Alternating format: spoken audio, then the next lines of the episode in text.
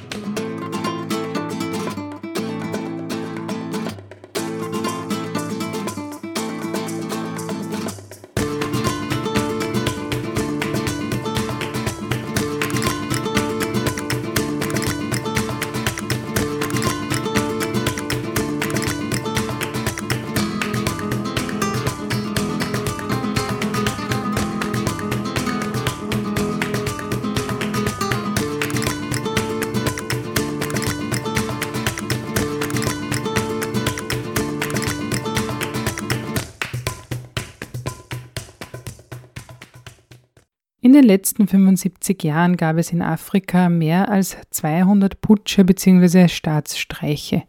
Der Putsch in Gabun vom 30. August 2023 ist also ein weiterer in einer langen Liste. Vor allem in Westafrika kommt es immer wieder dazu. Dort, besonders in der Sahelzone, auch wenn die Hintergründe sich von Land zu Land sehr stark unterscheiden.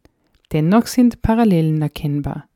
Radio Corax sprach mit Anja Osei, Professorin im Arbeitsbereich Politik und Gesellschaft in Afrika am Otto-Suhr-Institut für Politikwissenschaften der FU Berlin. Bei den Putschen, die es jetzt in den letzten Jahren in Afrika gab, waren die alle wirklich so spontan, so unvorhersehbar? Oder ist das tatsächlich einfach auch eine ganz andere Dynamik, die da eigentlich zum Tragen kommt? Zunächst mal, es gab in den 1960ern schon eine Welle von Militärputschen in Afrika und im Prinzip alle Länder, in denen es jetzt einen Putsch gegeben hat, haben auch eine Geschichte von Militärputschen. Also zum Beispiel im Niger hat es eine ganze Menge davon gegeben über die Zeit hinweg und auch in anderen Ländern. Man hat dann nach den 1990ern gedacht, das wäre zu Ende und es würde auch nicht mehr dazu kommen. Das hat sich als ein Trugschluss herausgestellt und jetzt sehen wir quasi so eine Welle von Putschen. Da fragen, inwieweit da Vorbilder kopiert werden. Auf der anderen Seite hat jeder dieser Putsche einen eigenen Hintergrund. Gabun ist jetzt nochmal ein bisschen anders als die Situation in Westafrika. Wirklich überraschend ist es inzwischen nicht mehr, weil die Unzufriedenheit der Menschen extrem groß ist und sich auch sehr, sehr wenig Perspektiven bieten. Insofern besteht da schon, wie Sie gesagt haben, in Gabun auch so die Frage, können die politischen Eliten überhaupt noch eine Veränderung herbeiführen oder muss die Veränderung von woanders kommen? Was da jetzt nun dabei rauskommt und wie erfolgreich das sein wird, das lässt sich sehr, sehr schwer voraussagen. Genauso schwer lässt sich voraussagen, wann genau ein Putsch passiert. Also das kann man im Prinzip zeitlich voraussagen, weil dahinter ja auch Elitenkonflikte und Konflikte zwischen der zivilen Regierung und dem Militär stehen. Aber insgesamt ist die Situation eigentlich nicht mehr überraschend, wenn man sich anschaut, wie schlecht die politischen und wirtschaftlichen Verhältnisse in der Region sind. Nicht wirklich überraschend, sondern dann eher überraschend in europäischen Medien, weil halt über die Situation vorher nicht berichtet wird. Gibt es eigentlich irgendwelche Anzeichen oder Indikatoren, auf die Sie zum Beispiel achten, um vielleicht zu gucken, ob es zu einem Putsch kommen könnte? Ja, also die Politikwissenschaft versucht da natürlich auch Vorhersagen. Die Vorhersagen sind nicht besonders erfolgreich, ganz einfach, weil die Dynamiken und was da im Hintergrund passiert und wann es dazu kommt, sehr schwer zu sehen sind und sehr, sehr intransparent sind. Faktoren, die dazu führen, sind aber, und das sehen wir beispielsweise in Gabun, eine extreme Unzufriedenheit. Es hat nach den 1990er Jahren so die Hoffnung gegeben, dass sich jetzt auf dem Kontinent liberale Demokratien ausbreiten würden. Die Hoffnung hat sich nicht erfüllt. Besonders in den Sahelländern, also Niger, Mali, Burkina Faso, kommt aber auch noch eine regionale Unsicherheitssituation dazu. Das heißt, die Länder sind ja tatsächlich sehr stark davon betroffen, dass militante Gruppen, islamistische Gruppen dort auf dem Territorium operieren. Es sind transnationale Konflikte.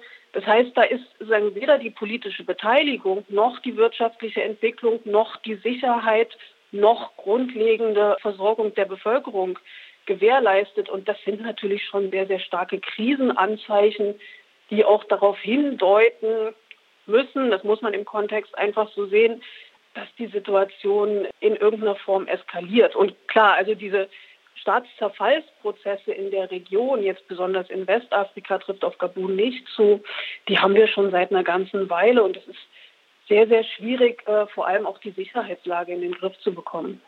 Also praktisch eine instabile Situation der bestehenden Regierung zu schulden als dann Auslöser für den Putsch. Und die klassische Vorstellung ist ja im Wesentlichen, irgendeine militärische Gruppierung nutzt den Moment, ergreift die Macht, verhaftet einen Präsidenten zum Beispiel und setzt dann eine neue Regierung ein. Können Sie diesen Prozess ein bisschen genauer beschreiben, was da bei einem Putsch eigentlich genau passiert und vielleicht auch, wie es abzugrenzen ist von anderen Formen von irgendwie Regierungswechseln, die da stattfinden? Naja, ganz interessant ist ja, dass wir sowohl im Niger als auch in Gabun das Phänomen haben, dass der Putsch von Teilen der Armee, und zwar der Präsidentengarde, geführt wurde.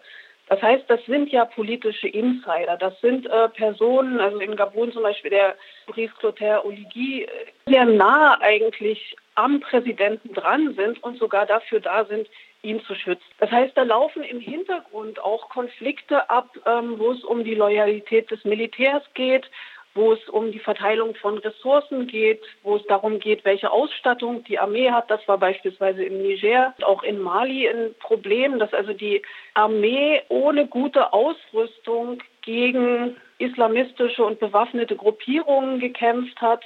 Und die Armee hat natürlich bei Unzufriedenheit, die Ressourcen einen direkten Machtwechsel herbeizuführen. Manchmal ist es so, dass es nur Teile des Militärs betrifft. In den letzten Putschen hat sich aber herausgestellt, dass mehr oder weniger das gesamte Militär dann auch dahinter steht, hinter dieser auslösenden Fraktion. Es wäre theoretisch auch denkbar, dass ein Teil der Armee meutert und ein anderer Teil zum Präsidenten loyal ist und dass es dann zu Kämpfen innerhalb der Armee kommt. Das ist in letzter Zeit eher nicht der Fall gewesen. Das heißt, da wäre vielleicht auch zum Teil einfach auch die militärische Disziplin dahinter, dass die dann sich auch dahinter stellen, also die Befehlsreihenfolge eingehalten wird. Sie haben in einem Interview für den Tagesspiegel formuliert, das Militär wird dann auch als Akteur wahrgenommen, der zumindest über den politischen Eliten steht und das politische System erstmal aufräumt. Mit dem Zusatz, was aber natürlich auch nur bedingt stimmt, da es dort eben auch Verstrickungen und Loyalitäten gibt. Sie haben jetzt schon beschrieben, wie praktisch auch diejenigen, die geputscht haben, sehr nahe an der eigentlichen Regierung stehen. Das heißt, es ist eigentlich eine Neujustierung innerhalb eines bestehenden Machtapparats, wenn ich das jetzt richtig verstanden habe. Ja, also für Gabun kann man das ganz, ganz klar mit Ja beantworten.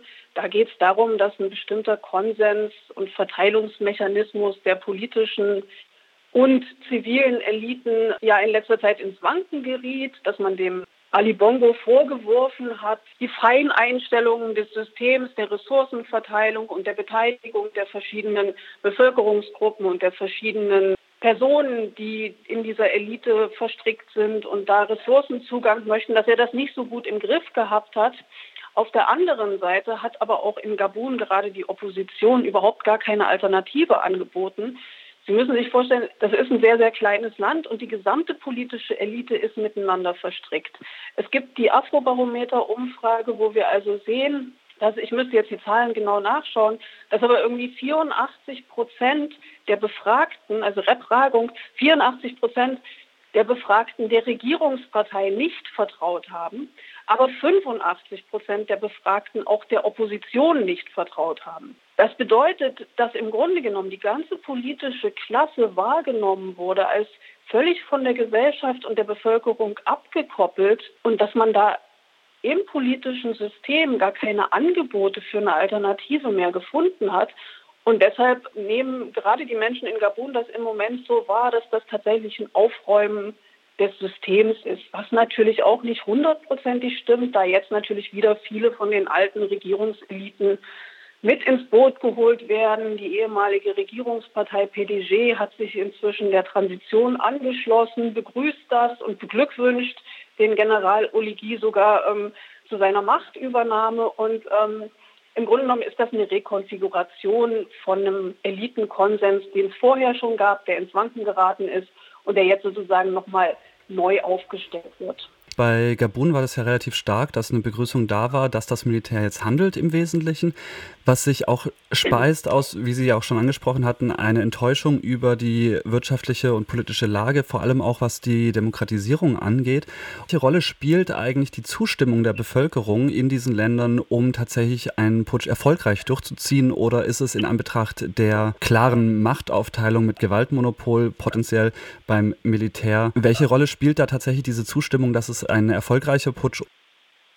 Ja, also das Militär ist natürlich erstmal nicht auf die Zustimmung der Bevölkerung angewiesen. Sie versuchen aber natürlich, die Zustimmung der Bevölkerung auch zu mobilisieren und in diesem Fall klappt das. Wir haben in Afrika sehr, sehr viele Putsche erlebt, die mit wirklich massiver Gewalt einhergegangen sind, wo es krasse Menschenrechtsverletzungen gab, auch Aufstände gegen die Machtübernahme der Militärs, die dann niedergeschlagen wurden. Das erleben wir im Moment allerdings nicht. Es hat ein paar Demonstrationen im Niger pro Basum gegeben, das war dann aber relativ schnell abgeebbt.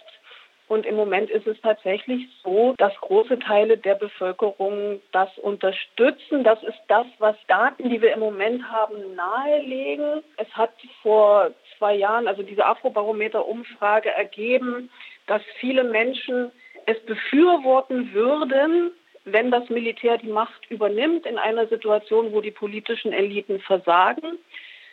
Das hat sich jetzt auch tatsächlich so gezeigt. Neuere Daten haben wir nicht. Es ist sehr, sehr schwierig, tatsächlich profunde Aussage darüber zu treffen, wer das jetzt wirklich unterstützt und wie stark diese Unterstützung ist. Im Moment muss man davon ausgehen, dass diese Unterstützung da ist. Gerade im Niger baut das natürlich auch auf, nicht nur im Niger, also auch in Mali und Burkina Faso, baut das auch sehr stark auf so einem antikolonialen Narrativ auf, was auch natürlich von den Militärmachthabern geschickt eingesetzt wird, um ihre Position zu festigen, was aber auch natürlich reale Hintergründe hat in der Problematik der französischen Einmischung und des wahrgenommenen neokolonialen Charakters Frankreichs. Das heißt, da baut im Grunde genommen das Militär auch auf einem recht starken Legitimitätsnarrativ auf, was bei der Bevölkerung durchaus Anklang findet.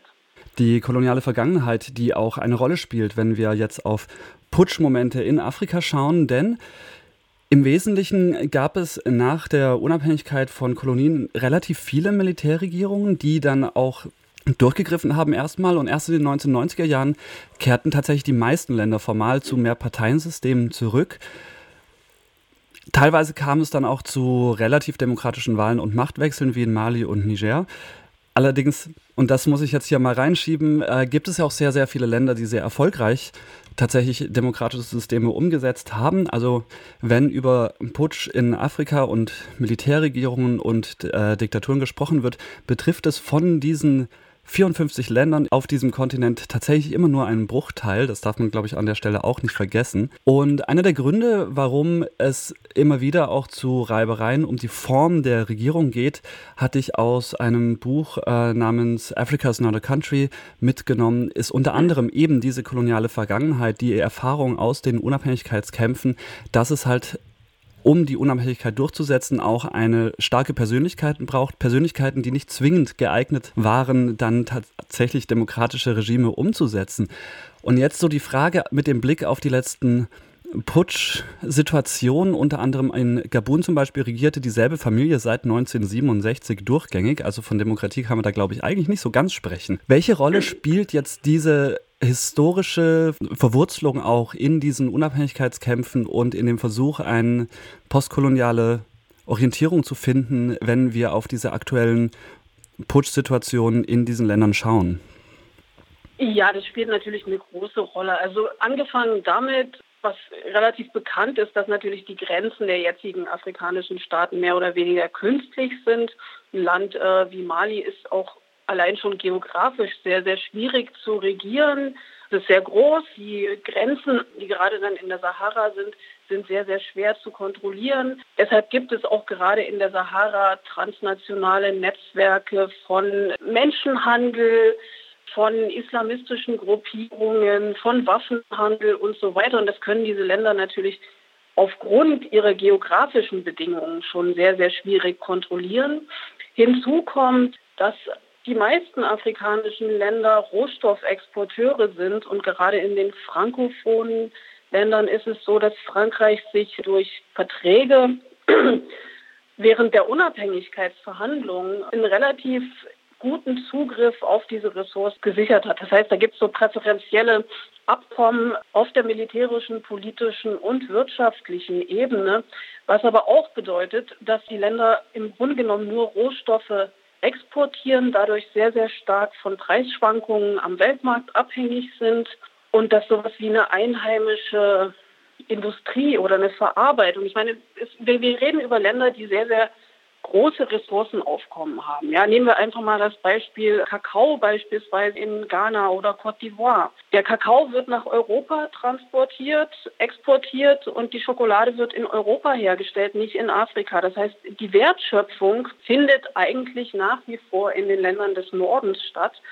und die Länder in Afrika sind dann eben sehr, sehr stark abhängig von einzelnen Rohstoffen und wenn die im Preis fallen, dann kann das Wirtschaftskrisen auslösen. Und es ist natürlich immer sehr, sehr schwierig, Länder zu regieren, wenn man keine wirtschaftliche Entwicklung in dem Sinn gewährleisten kann. Und da sind natürlich auch internationale Handelsstrukturen gefragt, die sich verändern müssen.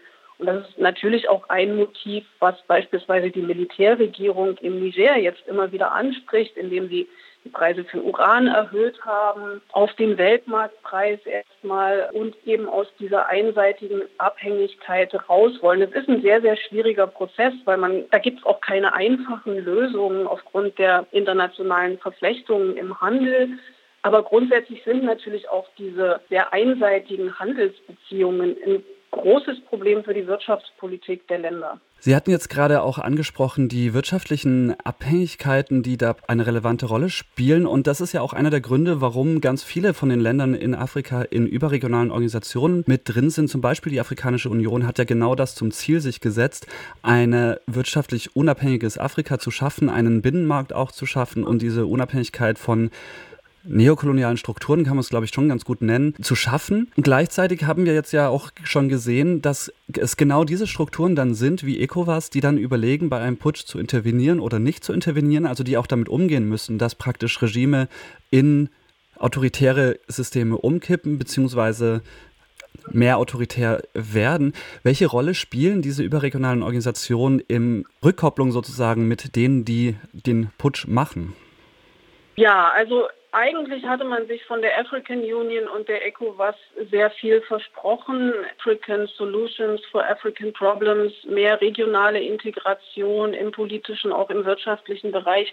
Im Moment erleben wir leider, dass auch da sagen wir mal, die Reaktion auf Militärputsche sehr, sehr inkonsistent ist. Das ist nicht nur von Seiten der afrikanischen Regionalorganisationen so, sondern auch insgesamt von Seiten der internationalen Organisationen. Wenn Sie sich die Reaktion auf den Putsch in Niger anschauen, die sehr, sehr scharf ist, ja, inklusive der Drohung, dort militärisch zu intervenieren. Und dann schauen Sie sich aber an, was in Gabun passiert, nämlich nichts. Ja, also da ist auch international überhaupt keine Empörung, sondern im Gegenteil, also selbst in westlichen Medien ist das dann so, ja, da ist halt die PDG weg und Ali Bongo ist weg. Man hat im Grunde genommen nie wirklich konsistent auf diese Dinge reagiert, sondern es ist immer kurzfristig Interessen geleitet. Im Niger hat Frankreich natürlich Befürchtungen, dass, also da passieren natürlich auch tatsächlich Dinge, die so an der Rolle Frankreichs was ändern und was ändern sollen. Das ist in Gabun überhaupt nicht so. Da geht es im Grunde genommen nur um interne Gründe. Und so sind dann auch die Reaktionen. Und wenn Sie sich dann anschauen, bleiben wir einfach mal beim Beispiel Gabun, weil das sehr, sehr eindrucksvoll ist in dem Fall.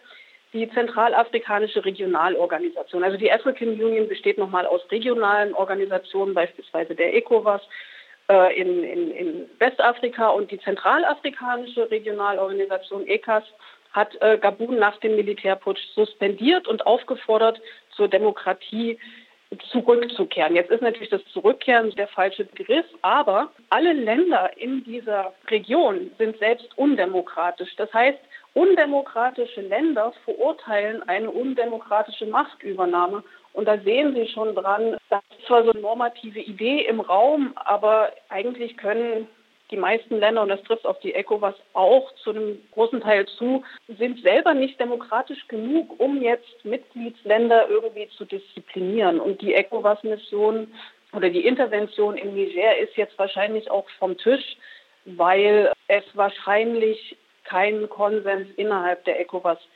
dazu gibt. Das heißt, hier irgendwie fehlt ein konsequentes und immer auch gleiches Vorgehen im Umgang mit einem Putsch. Das bringt mich zu dieser Frage, wie bewerten wir eigentlich einen Putsch? Weil ja jetzt in Gabun zum Beispiel versprochen wird, eine demokratische Transition einzuleiten. Und dann wäre ja das Endergebnis vielleicht tatsächlich eine tatsächliche Demokratie in irgendeiner Form, die es vorher so nicht gab, was ja prinzipiell jetzt erstmal für die meisten Menschen zu begrüßen wäre, wenn sie mitbestimmen dürfen. Gleichzeitig gibt es jetzt nicht so wahnsinnig viele Beispiele, wie ein Putsch tatsächlich dann zur Demokratie führen kann. Häufiger, zumindest in so meinen Erinnerungen, ist es ja tatsächlich die Machtübernahme von Militär demokratische Bewegungen erstickt oder beendet, wie jetzt zum Beispiel in Ägypten passiert ist nach dem arabischen Frühling. Gibt es ein Beispiel, wo das tatsächlich erfolgreich passiert ist und was waren die Faktoren, dass es tatsächlich dazu gekommen ist, dass dann da auch eine Demokratisierung einsetzen konnte? Ja, das kann man wahrscheinlich auch nur im Zeitkontext betrachten. Im Niger gab es ja eine gewählte Regierung, die auch unter demokratischen Bedingungen gewählt wurde und es kam trotzdem zum Putsch. In Gabun kann man fast sagen, da kann es nicht mehr schlimmer werden, weil wir zuletzt 2021 in den Umfragen nur noch eine Demokratiezufriedenheit von 5% hatten. Das heißt, nur 5% der Leute waren der Meinung, dass sie mit dem System zufrieden sind. Und das ist natürlich so unterirdisch, dass man jetzt fast sagen kann, gut, was kann die Transitionsphase da noch schlimmer machen? Deshalb könnte man dort vielleicht sogar davon ausgehen, dass es bei den nächsten Wahlen dann tatsächlich zu mehr Wettbewerb kommt. Das war ja immer das Problem, dass es im Grunde genommen gar keinen Wettbewerb gab. Im Niger und in Mali bleibt es abzuwarten. Das ist natürlich noch sehr frisch. In Mali hat die Transitionsregierung die Transition jetzt schon wieder verlängert, aber auch unter dem Aspekt, dass die Sicherheitslage so prekär ist, dass man eigentlich Wahlen technisch kaum durchführen kann. Und da fängt natürlich die Problematik an, inwieweit die dann natürlich Gefallen an der Macht finden und länger an der Macht bleiben, als sie eigentlich sollten. Es gibt schon positive Beispiele. Also Ghana wäre ein Beispiel, ist ein Land, was sehr, sehr viele Militärputsche seit 1965 erlebt hat. Es kam dann aber dazu, dass in den 90er Jahren ein Mehrparteiensystem dann wieder installiert wurde und der damalige Präsident Rawlings, auch durch das Militär an die Macht gekommen, dann auch Wahlen zugelassen hat und als er die Wahlen verloren hat, tatsächlich auch zurückgetreten ist. Also das wäre so ein Beispiel, wo tatsächlich es gelungen ist, aus einem sagen wir mal, ein Wechselspiel von Militär- und Zivilregierungen und auch teilweise sehr repressiven Militärregierungen. Wenn man an Rawlings denkt, war der einerseits der gefeierte Revolutionär, andererseits war das schon auch sehr gewaltvoll für eine gewisse Periode. Und trotzdem hat er die Zeichen der Zeit erkannt und ist zum richtigen Zeitpunkt zurückgetreten, als er eben mit seiner Partei die Wahl verloren hat, und hat damit den Weg freigemacht. Also solche Beispiele gibt es auch. Das hängt sehr, sehr stark von der Gesamtsituation ab, aber auch von den einzelnen Akteuren. Also, und da spielte damals natürlich die Persönlichkeit von Rawlings auch eine große Rolle, der eben auch sich da auch durchsetzen konnte. Aber das klingt danach, dass es letztlich davon abhängig ist, wer die Person ist, die die Putschfraktion sozusagen anführt, und ob die Person dann tatsächlich auch den Weg frei macht für demokratische Systeme.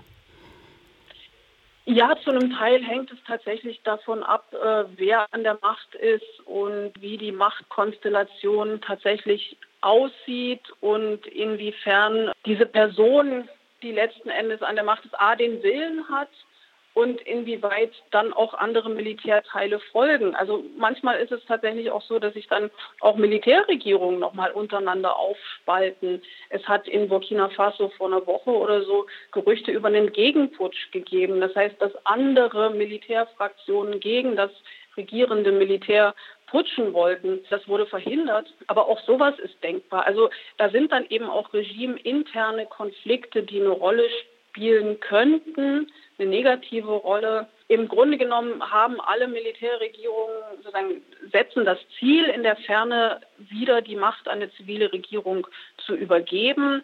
In einer bestimmten Transitionsperiode passiert ist es bisher noch nicht. Es ist natürlich auch recht schwierig, weil gerade, was ich gerade angesprochen hatte, in so einer sehr, sehr instabilen Lage wie in Mali schwierig ist, freie Wahlen abzuhalten.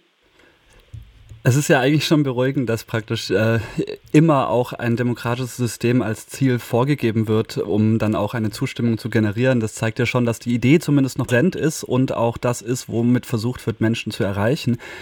Ich bin mir ja auch sehr überzeugt davon, dass ja relativ viele Leute offensichtlich ja auch tatsächlich eine demokratische Beteiligung wollen und einfach vor allem eben diese Enttäuschung über die Demokratisierung oder die mangelnde Demokratisierung tatsächlich eine Rolle spielt.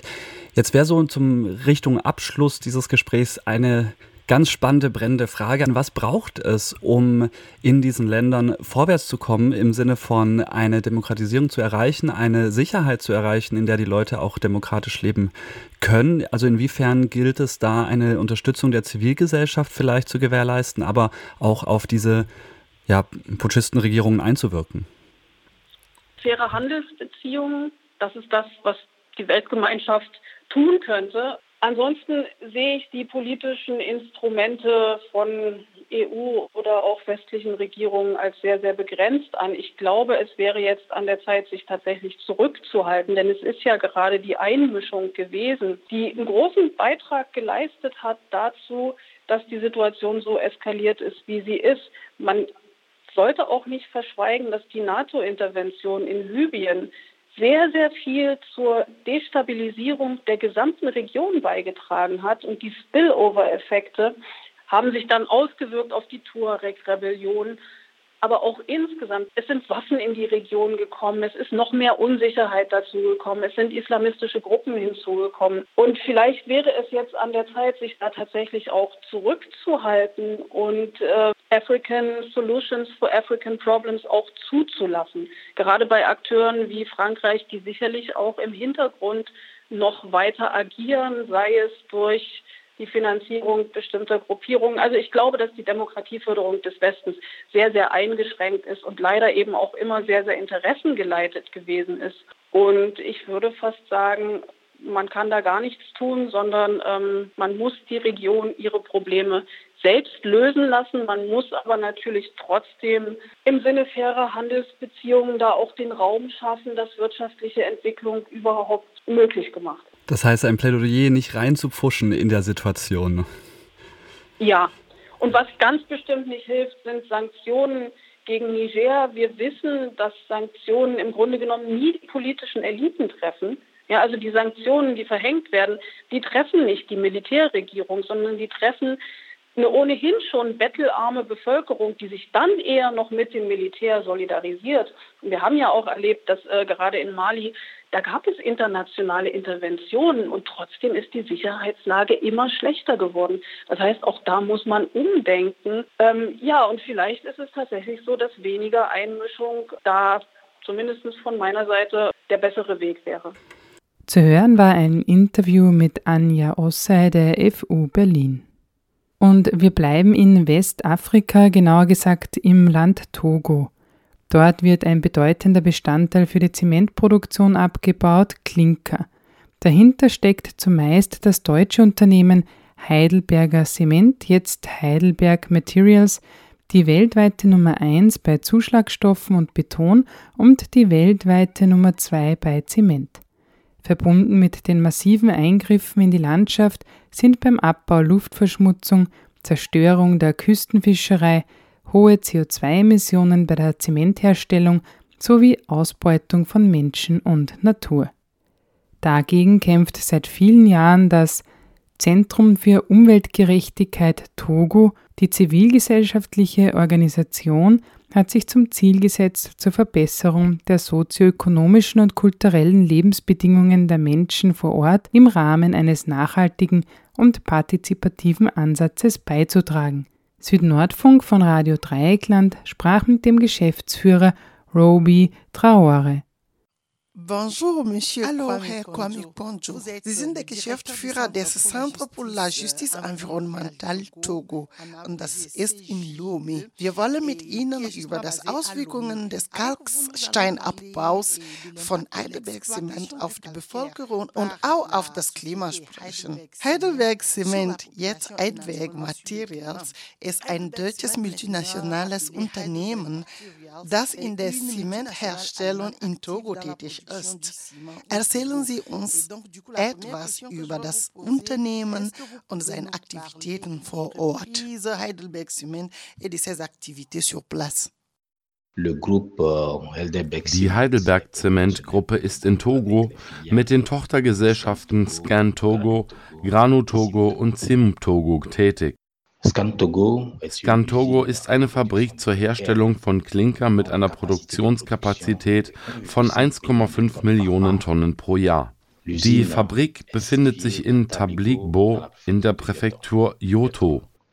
GranuTogo ist eine Brecheranlage für Zuschlagstoffe in Amelpke auf der Straße nach Notze in der Präfektur Hao, etwa 72 Kilometer von der Hauptstadt Lomé entfernt.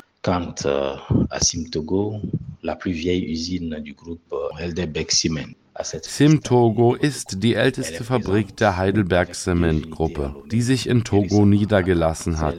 Sie ist mit 2 Anlagen in Lomé und seit kurzem auch in Kara vertreten. Das Werk in Lomé, das sich im Hafengebiet in der Küstenregion des Landes befindet, hat eine Jahresproduktion von 1,7 Millionen Tonnen, während das Werk Kara in Avandiello eine Jahresproduktion von 300 Millionen Tonnen hat. Alle diese Fabriken nutzen in ihrem Betrieb fossile Brennstoffe wie Öl und Gas. Und wir wissen, dass diese Energieformen Gase freisetzen, die einerseits für Atemwegserkrankungen verantwortlich sind und andererseits die Klimakrise verursachen, von der kein Land der Welt verschont bleibt.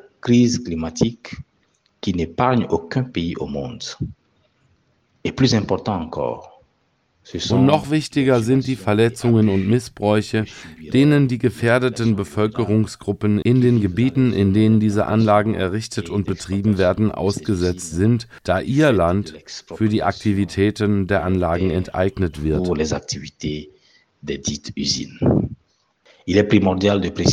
Es ist wichtig, darauf hinzuweisen, dass die Bevölkerung in Togo außerhalb der Hauptstadt Lomé und anderer Großstädte vorwiegend ländlich geprägt ist und daher hauptsächlich auf Land angewiesen ist, um landwirtschaftliche Aktivitäten als Lebensgrundlage zu betreiben.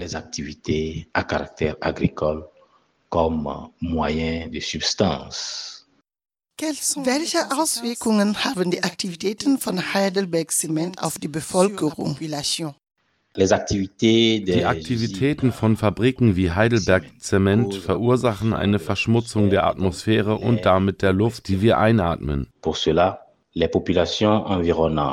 Aus diesem Grund sind die Menschen in der Umgebung dieser Fabriken Gesundheitsproblemen ausgesetzt, die zu chronischen Atemwegserkrankungen führen können. Die übermäßige Belastung durch die von den Fabriken ausgestoßenen Schadstoffe führt bei Kindern, Erwachsenen und Frauen zu einer Zunahme von Atemwegsbeschwerden und Erkrankungen, einschließlich Anfällen von Atemnot, chronischem Husten oder Sputum, chronischer oder nicht chronischer Bronchitis sowie Infektionen der Atemwege. Darüber hinaus verursacht die Luftverschmutzung Atemwegserkrankungen und ist eine wichtige Ursache für Morbidität und Mortalität, nicht nur bei den Anwohnern, sondern auch bei den Arbeitern in den Fabriken.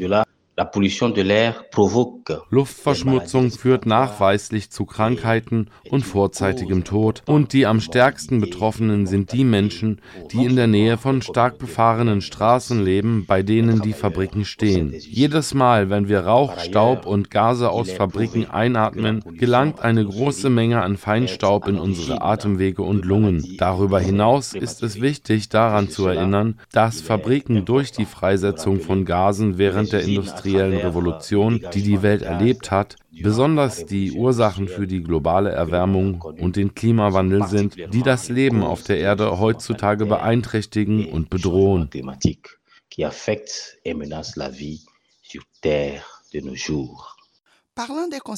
Herr Bonzo, sind dann die Mitarbeiter in den Zementfabriken gut oder ausreichend geschützt? De la société Heidelberg Cement sont assez protégés.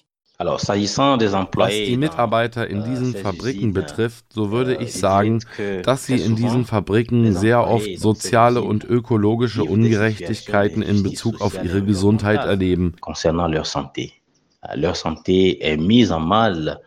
Ihre Gesundheit wird in diesen Fabriken, die aufgrund ihrer Aktivitäten Gase, Rauch und Schadstoffe ausstoßen, geschädigt. Die Beschäftigten in den Fabriken sind oft gesundheitlich angeschlagen und leiden unter anderem an Asthma, Atemwegsinfektionen und in einigen Fällen an Augenschmerzen, die bis zur Erblindung führen können, sowie an Unfruchtbarkeit.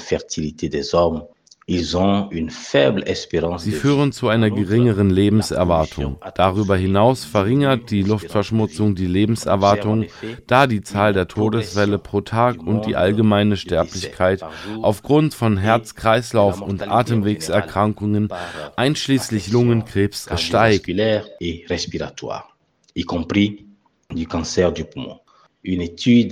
De l'Office fédéral du développement territoire. Eine Studie des Bundesamts für Raumentwicklung aus dem Jahr 2018 zeigt, dass die Luftverschmutzung durch Feinstaub aus Fabriken in der Schweiz 2300 vorzeitige Todesfälle pro Jahr verursacht, was 23.600 verlorenen Lebensjahren entspricht. Ce qui correspond à environ 23.600 années.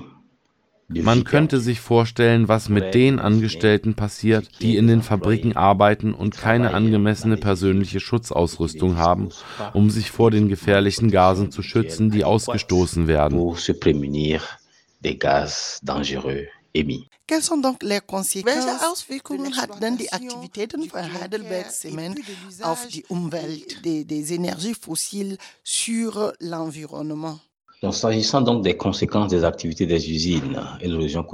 es also um die Folgen von Fabrikaktivitäten und Küstenerosion geht, muss man daran erinnern, dass die Gase, die von Fabriken und Industrien, die fossile Energieträger wie Öl, Gas und Kohle nutzen, ausgestoßen werden, und Treibhausgase sind die treibende Kraft hinter dem Prozess der globalen Erwärmung und der Klimakrise, und eine der Erscheinungsformen der globalen Erwärmung ist das Ansteigen von Wasser, Meeren und Ozeanen, was zu Küstenerosion führt, die wiederum die Lebensgrundlagen wie zum Beispiel Fischfang und Gemüseanbau beeinträchtigt. Auch die Infrastruktur und menschliche Siedlungen wie Wohnhäuser, Wirtschaftszonen und landwirtschaftliche Nutzflächen gehen durch das Vorrücken des Meeres verloren.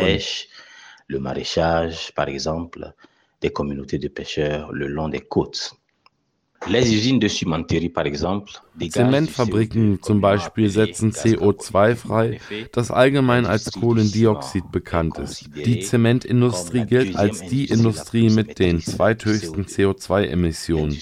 Sie ist für einen massiven Anteil von 8% des weltweiten CO2-Ausstoßes verantwortlich. Der Großteil der Kohlendioxidemissionen entsteht durch einen chemischen Prozess namens Kalzinierung. Dieser Prozess findet statt, wenn Kalkstein, der noch als Klinker bekannt ist, in Öfen erhitzt wird, wodurch er in CO2 und Calciumoxid zerfällt. Die andere Hauptquelle für CO2 ist die Verbrennung fossiler Brennstoffe, um die Öfen zu beheizen. Daher werden diese Öfen in der Regel mit Erdgas und Kohle beheizt, was eine weitere Kohlendioxidquelle zu der durch die Kalzinierung erzeugten hinzufügt. Une autre source de dioxyde de carbone à celle générée par la calcination. C'est impressionnant. Parlez-nous de l'avancée de la mer et surtout de son impact sur la population auf die Bevölkerung erzählen. Naturellement, les gens qui vivent au bord de la mer. Das Steigen des Meeresspiegels bringt für die Küstengemeinden viele Verluste und Schäden mit sich. Allein in Togo zum Beispiel haben die Fischergemeinden an unserer Küste am Golf von Guinea den Großteil ihres Landes verloren und sind gezwungen, ihre Dörfer zu verlassen, um irgendwo anders Zuflucht zu suchen, weil das Meer vorrückt und die Küstenerosion voranschreitet. Das Zentrum für Umweltgerechtigkeit in Togo hat Untersuchungen durchgeführt, die gezeigt haben, dass die Menschen an der Küste nicht mehr sicher sind, weil sie Angst haben, von heute auf morgen durch die Küstenerosion vertrieben zu werden. Daher ist diese Situation in den Gemeinden, mit denen wir arbeiten, noch alarmierender. Es handelt sich dabei um die Gemeinden Doevi-Kopé, Adiseno, Gumu-Kopé und Aneho.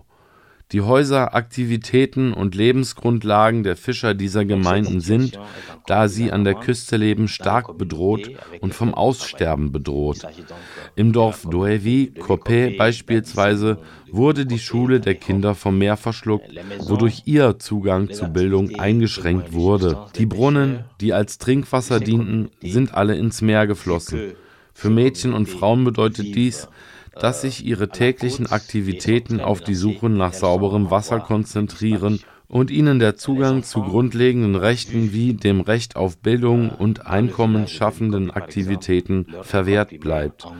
Es gibt dort kaum noch sanitäre Einrichtungen.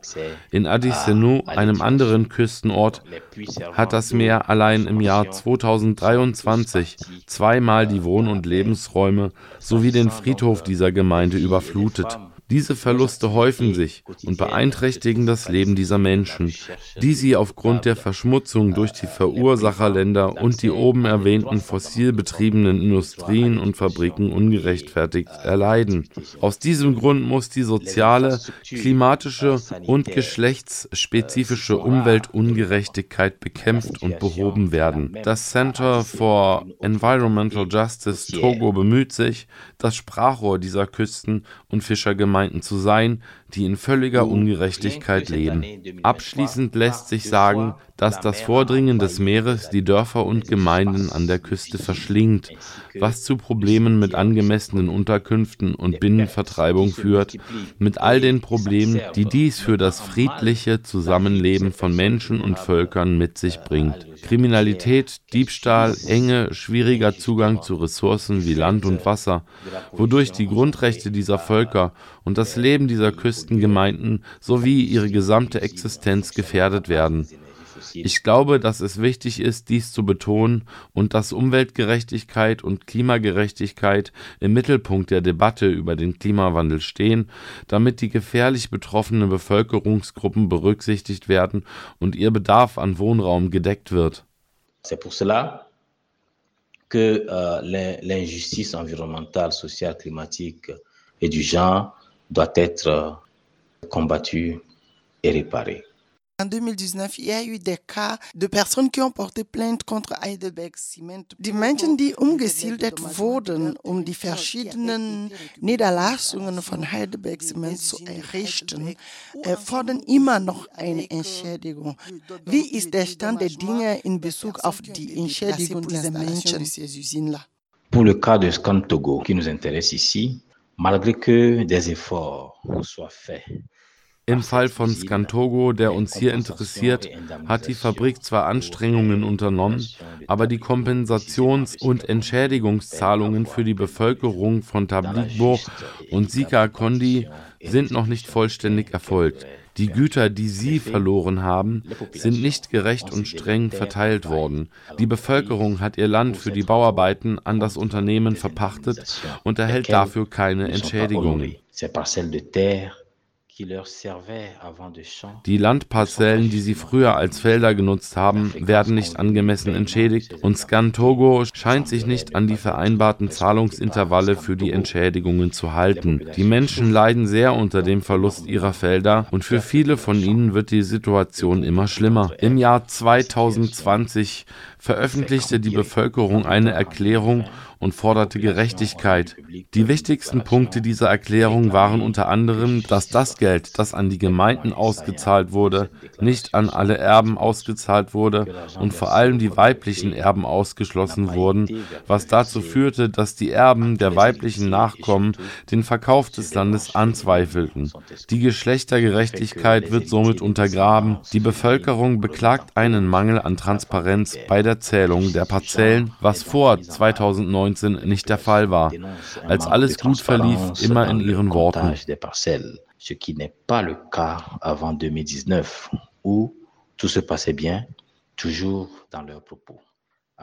Ab 2019 werden bei der Erneuerung von Pachtverträgen für Land die Kopien der Zählprotokolle nicht mehr an die Landbesitzer ausgehändigt, was die Transparenz beim Landerwerb beeinträchtigt, da die Landbesitzer nicht mehr wissen, auf welcher Grundlage sie entschädigt werden sollen.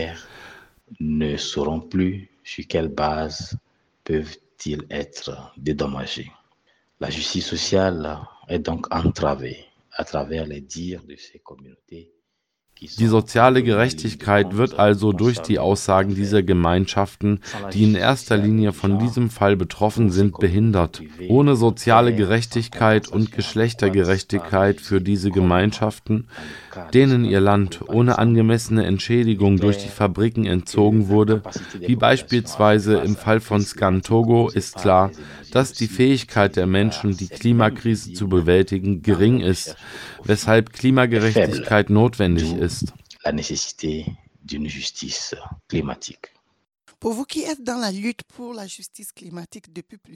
am Ende würde ich fragen, Herr Kpondzo, für Sie, die sehr aktiv in Klimagerechtigkeit sind, was sind Ihre Erwartungen? Heidelberg Cement hat donc l'impérieux devoir et l'obligation de protéger ces populations. Heidelberg Cement hat die dringende Pflicht und Schuldigkeit, diese Menschen vor den negativen Auswirkungen der Klimakrise zu schützen, die durch die noch immer auf fossilen Brennstoffen basierende Produktionsweise im Land verschärft wird. In diesem Sinne rufen wir die Aktivisten für Klimagerechtigkeit in Deutschland dazu auf, sich unserer Sache im Zentrum der Umweltgerechtigkeit Togo anzuschließen, um der Bevölkerung zu helfen, die unter dem Kalksteinabbau leidet, indem sie die Anwohner schädigt und ihr Land geräumt wird. Als eine Organisation, die sich für Umwelt, Sozial-, Klima- und Geschlechtergerechtigkeit einsetzt, glauben wir, dass es wirklich Alternativen gibt, um das Leid dieser Menschen sowohl auf nationaler als auch auf internationaler Ebene zu lindern. Und dass diese Lösungsansätze ähnliche Aktionen in anderen Ländern inspirieren könnten, die ebenfalls unter diesen Formen von Ungerechtigkeit auf dem afrikanischen Kontinent leiden. Les actions similaires dans d'autres pays qui subissent également ces formes d'injustice sur le continent africain. Par ailleurs, le traité international contraignant sur les activités des multinationales Darüber hinaus sollte der in Vorbereitung befindliche, verbindliche internationale Vertrag über multinationale Unternehmen und Menschenrechte dies grundsätzlich berücksichtigen und eine Erneuerung der Aktivitäten transnationaler Unternehmen, die in den Ländern des globalen Südens tätig sind, ermöglichen und vor allem einen Rahmen bieten, in dem Leitlinien für diese multinationalen Unternehmen formuliert werden können, das zur Vermeidung aller Formen des Missbrauchs in der Rohstoffindustrie eine gerechte Energiewende im Kontext der aktuellen Klimakrise unbedingt in Betracht gezogen werden sollte. Dankeschön, Herr Kwami Kpondzo, Monsieur Kwami Kpondzo. Dankeschön. Zu hören war ein Beitrag über Umweltverschmutzung und Ausbeutung von Mensch und Natur im westafrikanischen Land Togo beim Abbau von Klinker für die Zementproduktion. Das war das heutige Infomagazin Frosin mit einer weiteren Ausgabe des Weltempfängers und CC-Musik von Sunsearcher. Die Sendung zum Nachhören gibt es auf www.fro.at oder cba.fro.at. Nora Niemetz bedankt sich fürs Zuhören und wünscht noch einen angenehmen Abend.